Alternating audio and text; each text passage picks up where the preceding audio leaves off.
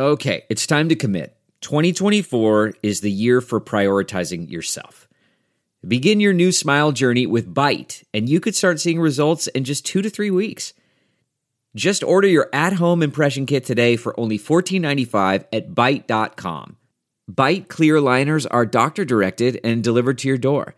Treatment costs thousands less than braces, plus they offer financing options, accept eligible insurance, and you could pay with your HSA, FSA. Get 80% off your impression kit when you use code WONDERY at Byte.com. That's Byte.com. Start your confidence journey today with Byte. Welcome to the club that you didn't want to join. We're the voice of rare disease, and this jingle doesn't rhyme. NordPod, NordPod, NordPod.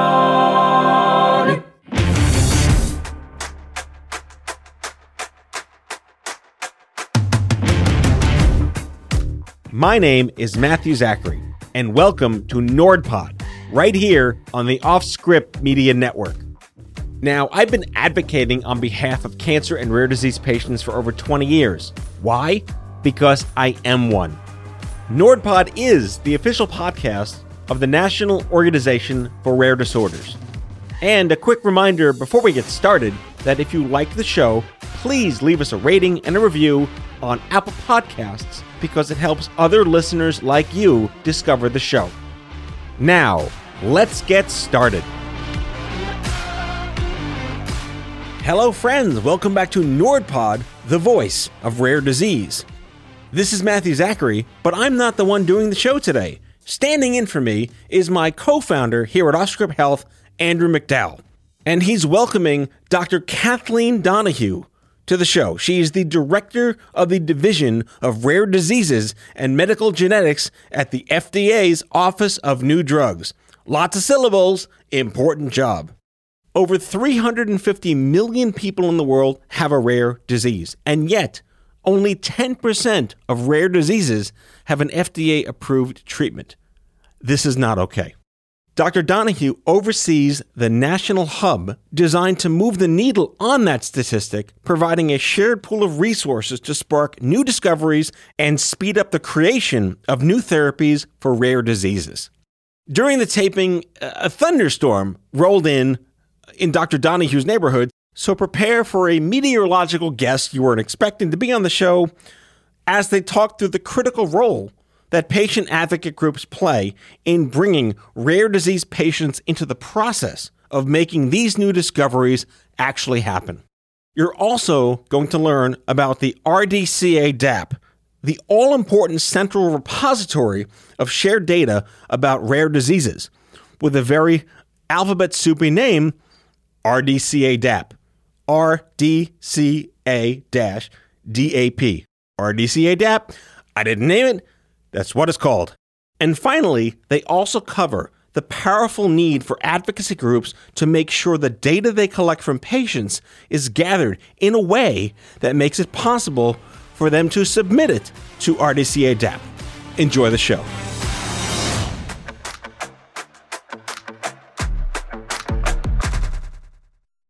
Today on NordPod, we have Dr. Kathleen Donohue, who serves as the director of the Division of Rare Diseases and Medical Genetics in the Office of New Drugs at the FDA.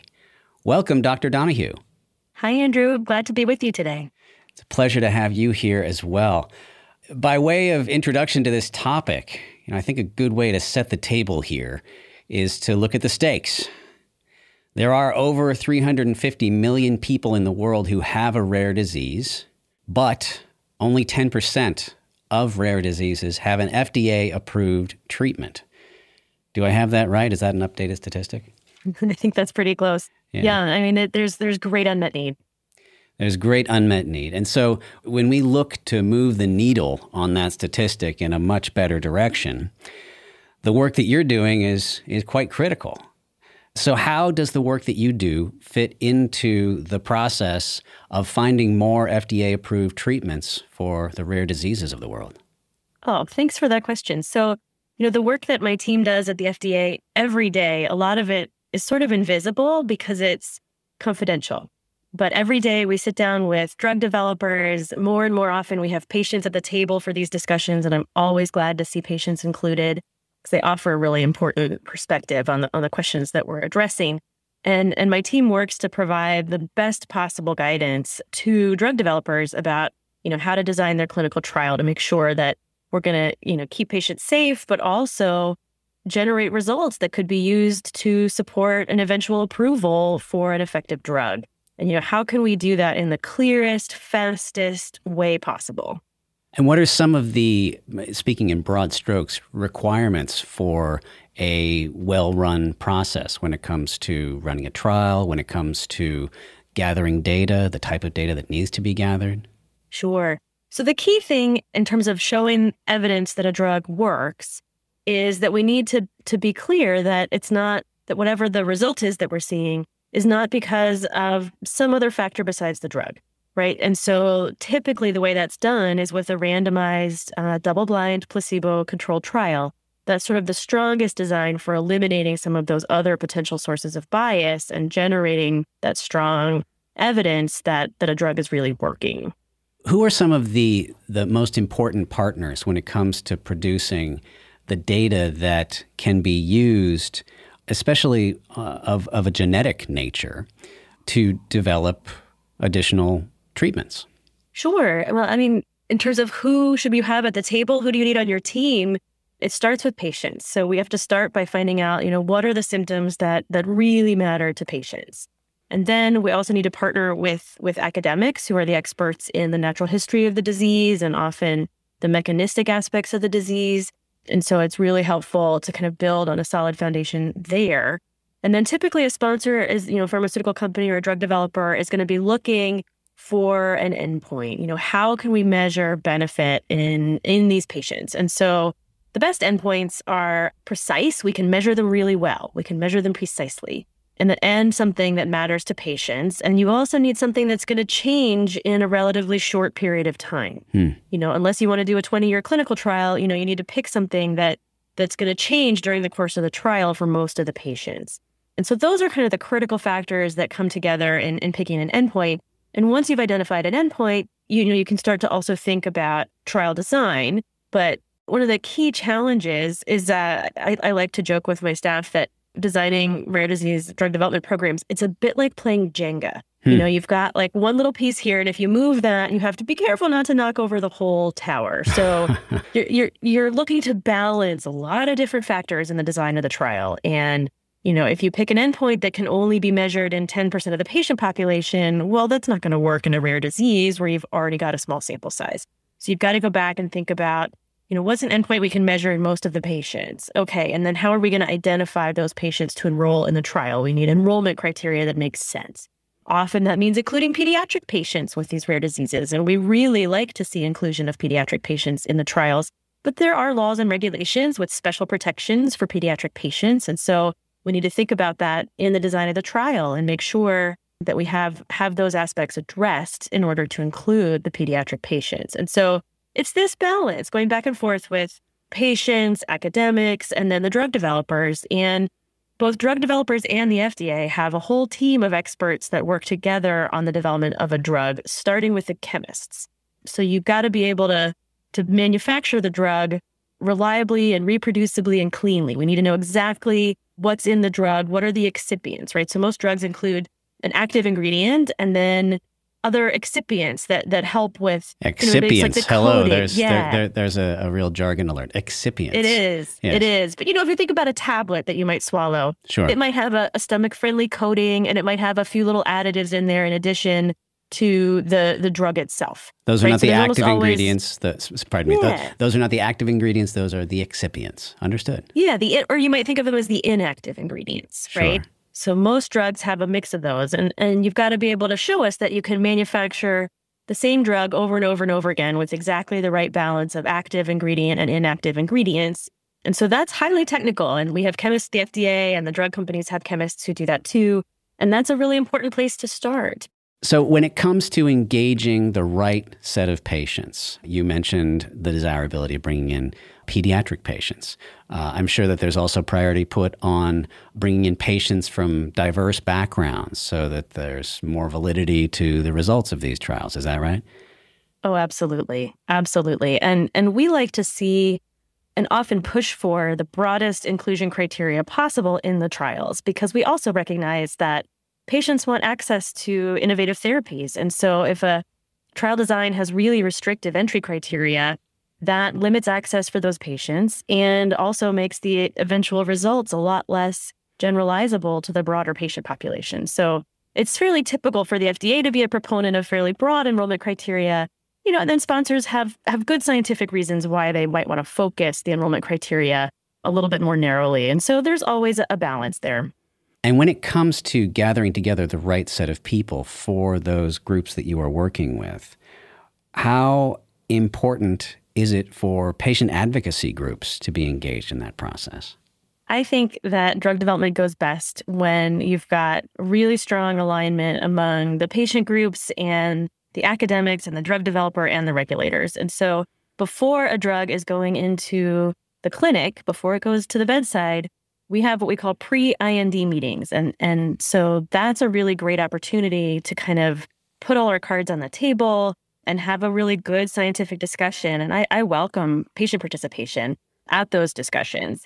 I think a key piece of that is that that participation is at the discretion of the companies. So the way that typically works is that the companies might reach out to the patient group and ask them to identify a patient representative. And then, but again, you know, that patient, those discussions are confidential.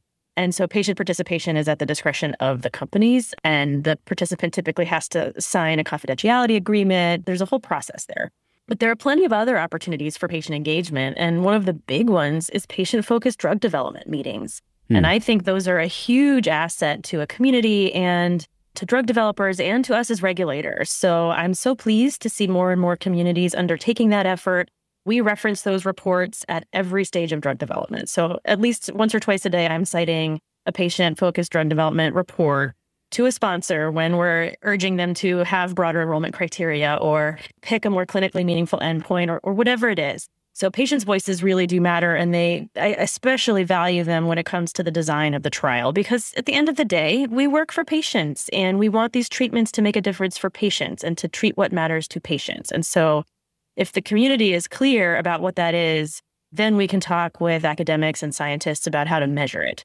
And so I think that that's really crucial. So I would say patient engagement is best pre-clinic, like right before we're going to go from the bench to the bedside. I think that's really the crucial stage for patient engagement. And we welcome it at every stage, but I think that's where it can make the biggest impact. Very cool. And one of the big tools that I think we want to highlight today on NordPod and in this discussion is the Rare Diseases Cures Accelerator Data and Analytics Platform, also known affectionately as the RDCA-DAP.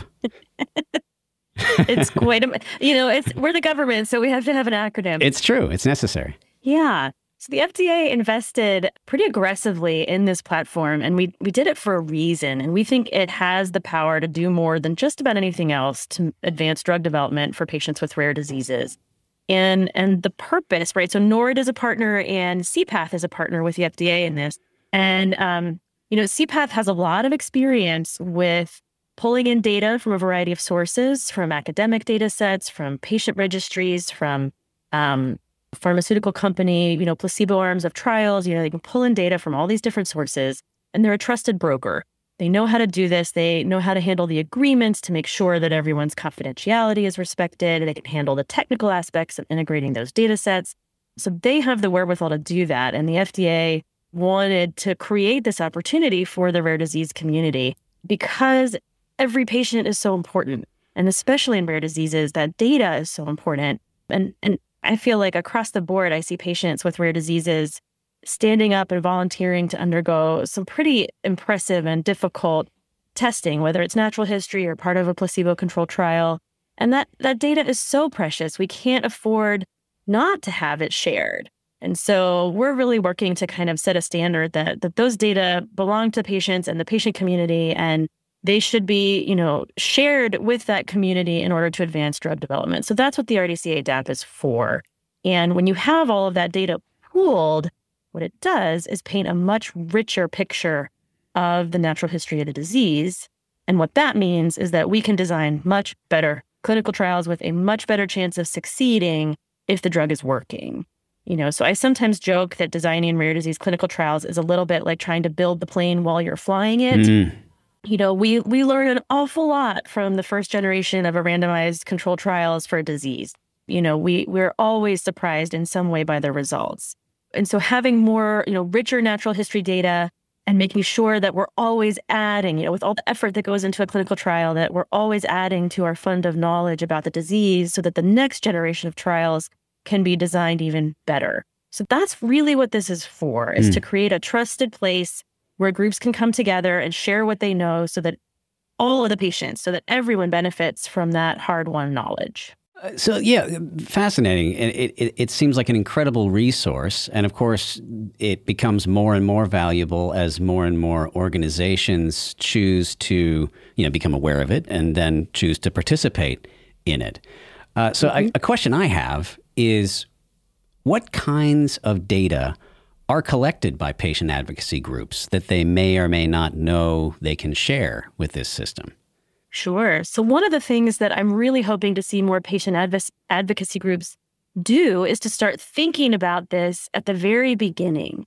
So the first time you're talking with an academic about a natural history study, I'd love to hear patient advocacy groups start asking those academics, hey, are you going to donate this data to the Cures Accelerator? What data are you going to donate? When are you going to donate it?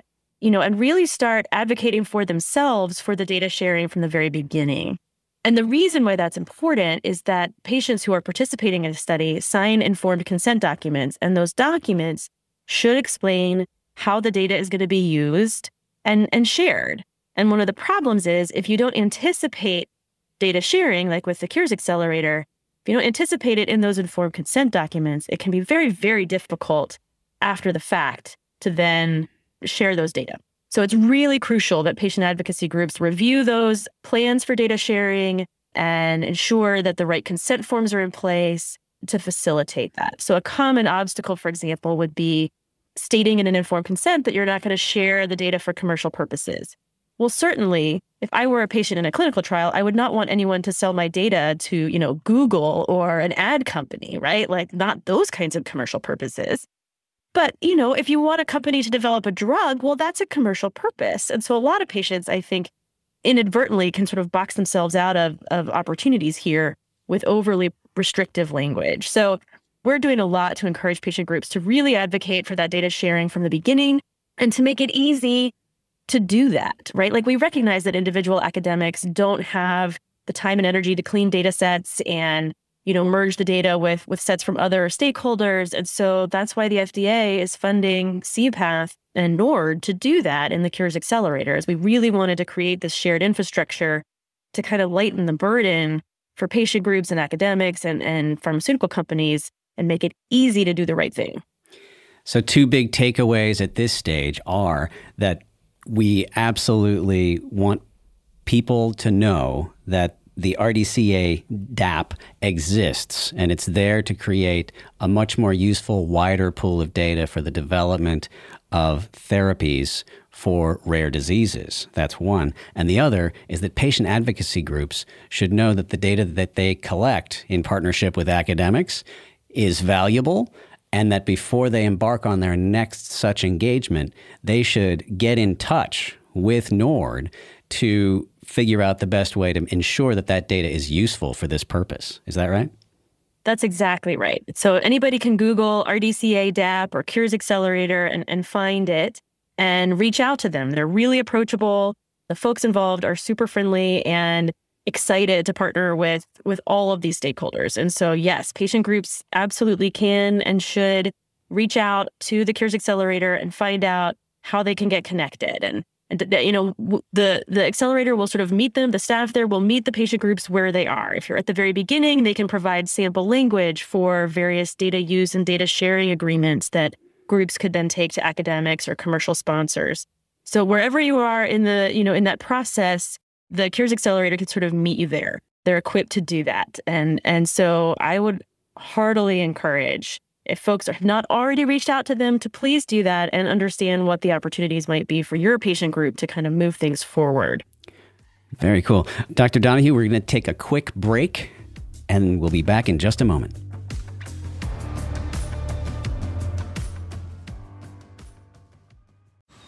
Man, that sunset is gorgeous. Grill, patio, sunset. Hard to get better than that. Unless you're browsing Carvana's inventory while you soak it all in. Oh, burger time. So sit back, get comfortable. Carvana's got thousands of cars under $20,000 just waiting for you. I could stay here forever. Carvana, where car buying meets comfort meets convenience. Download the app or visit Carvana.com today. Delve into the shadows of the mind with Sleeping Dogs, a gripping murder mystery starring Academy Award winner Russell Crowe. Now available on digital. Crowe portrays an ex-homicide detective unraveling a brutal murder he can't recall. Uncovering secrets from his past, he learns a chilling truth. It's best to let sleeping dogs lie. Visit sleepingdogsmovie.com/Wondery to watch Sleeping Dogs, now on digital. That's sleepingdogsmovie.com/Wondery. CarMax is putting peace of mind back in car shopping by putting you in the driver's seat to find a ride that's right for you. Because at CarMax, we believe you shouldn't just settle for a car. You should love your car. That's why every car we sell is CarMax certified quality, so you can be sure with upfront pricing that's the same for every customer. So don't settle. Find love at first drive and start shopping now at CarMax.com. CarMax, the way car buying should be.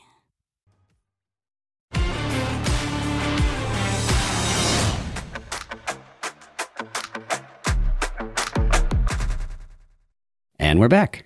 The next question that I want to ask you is, do you have the ability to speak to any specific success stories? I know that this is a realm of privacy, and so there might be limits to what you can talk about. But if there is an illustration of the sort of thing that this makes possible or that this could make possible, I'd love to hear it. Sure. So one of the things that the Cures Accelerator can do is generate a clinical trials simulator. So just like pilots practice flying planes on simulators before they're actually in a plane, this allows us scientists to practice running pretend clinical trials before we actually have to enroll patients in them. And so CPATH has an example of this in the Alzheimer's space, where they took data pooled from a number of different companies, a number of different trials, and then they set up basically a web page with a bunch of different slider buttons. And so you could look at how many patients do I need to enroll? What stage of disease, you know, if I enroll early stage disease, what does that look like? If I enroll late stage disease, what does that look like? If I, as a drug developer, know about how effective my drug looks, I can factor that in. And so it gives you, you know, just like on a flight simulator, you could move the controls up or down or left or right, and you could add power to the engines or draw it down, or you could add drag to the wings. You know, there's different things you can adjust to fly a plane. There are different things you can adjust in the design of a clinical trial. And it allows you to practice moving all those pieces. So tying it back to my Jenga analogy from earlier, it allows you to kind of see in real time, you know, if I move this piece, does the whole tower fall down? Or does that actually still work? And then can I move another piece to make it stronger? And so the clinical trial simulator is a really practical application of what the Cures Accelerator can do. And that's a key way that we can design the next clinical trial so much better. So this pool of data is so large that it can actually be used to drive clinical trial simulations. That is fascinating. Yeah. When it comes to successfully engaging patient advocacy groups, just looking at that entire community, how much of a problem is it? How much data has been collected that we currently can't bring in to RDCA-DAP? The issue is that, you know, the data belong to the company that collects it. And so if there isn't an agreement in place ahead of time and the right informed consent documents, the company doesn't have to share the data, and the FDA can't make a company share the data. And there can be some very strong commercial reasons why a company might not want to share certain data, and certainly not until certain milestones have passed. And so this is part of the discussion. Is I personally feel that placebo arm data is obtained at great cost to the patient community and is of great value in designing a clinical trial simulator. And so I would love to see a culture evolve where it just becomes routine, that patients and companies all expect that the placebo arm data is going to be donated to a shared repository fairly promptly after the completion of a trial in order to inform design of next generation therapies. I really do feel like that should be a norm across this whole area, but we're not quite there yet. And so I think as our experience builds, as more and more companies work with CPATH and understand that their data, the patient level data will be protected and confidentiality will be protected and, really core commercial interests are going to be protected, but that we can all bring a little something to the table and walk away with a whole lot more. Beautifully put. Yeah. So how long has this norm been in place, so to speak? And what do you think it's going to take to shift it?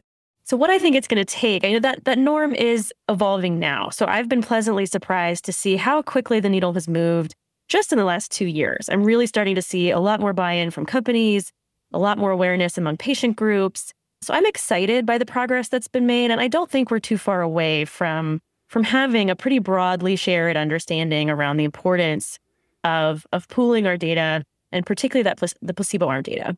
That's magnificent. Well, Dr. Donohue, we just want to thank you very much for your incredible work in this area. And I hope that this program can do just a little bit to play a role in significantly shifting the norms of data collection and data sharing in the direction that we need to send them in. Well, I thank you for this opportunity because I think it's one of the most impactful things that patient groups could do to really, really push things forward. So I appreciate this chance and I'm excited by all the progress that's happening. And the truth is that I have very little to do with it. There are a lot of folks at Nord and a lot of folks at CPATH working very hard on this. Really, the main FDA contribution was just recognizing the gap and then putting the funding there, because why should individual patient groups have to generate this infrastructure one by themselves? It's not realistic. And so we really wanted to build this for patients in order to empower them to advance their own pipelines. And it's exciting to see it starting to work. Fantastic. And you, listener, if you are in a position to help move things in the right direction in terms of the way in which data is collected, in terms of running the next partnership that you're about to engage in with an academic group or a corporation to ensure that the data is collected in a way so that it can be shared with RDCA-DAP, please think about the best way to do so, because the more data we have in this pool, the better off we will be in terms of finding therapies for more rare diseases during our lifetimes. That's right, Andrew. Thank you so much. Thank you, Dr. Kathleen Donohue, for being on NordPod. We appreciate it a great deal.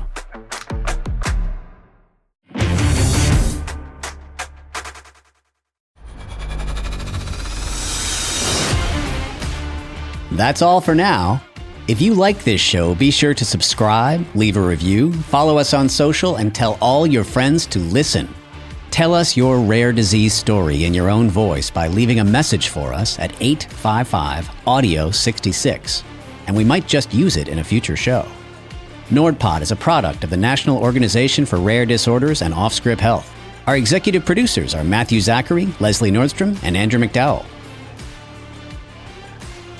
NordPod is recorded by Matthew Zachary and mixed and edited by Kyle Moore. Our theme music is by The Salvatones. Learn more about the music of The Salvatones at salvatones.org. For advertising and media inquiries, email media@offscriptnot.com. That's media@offscript.com, or visit us on the web at offscript.com. For more information about Nord, visit nordpod.org.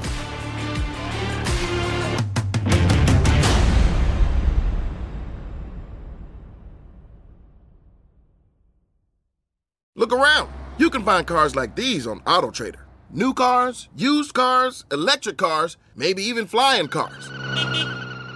Okay, no flying cars, but as soon as they get invented, they'll be on Auto Trader. Just you wait. Auto Trader.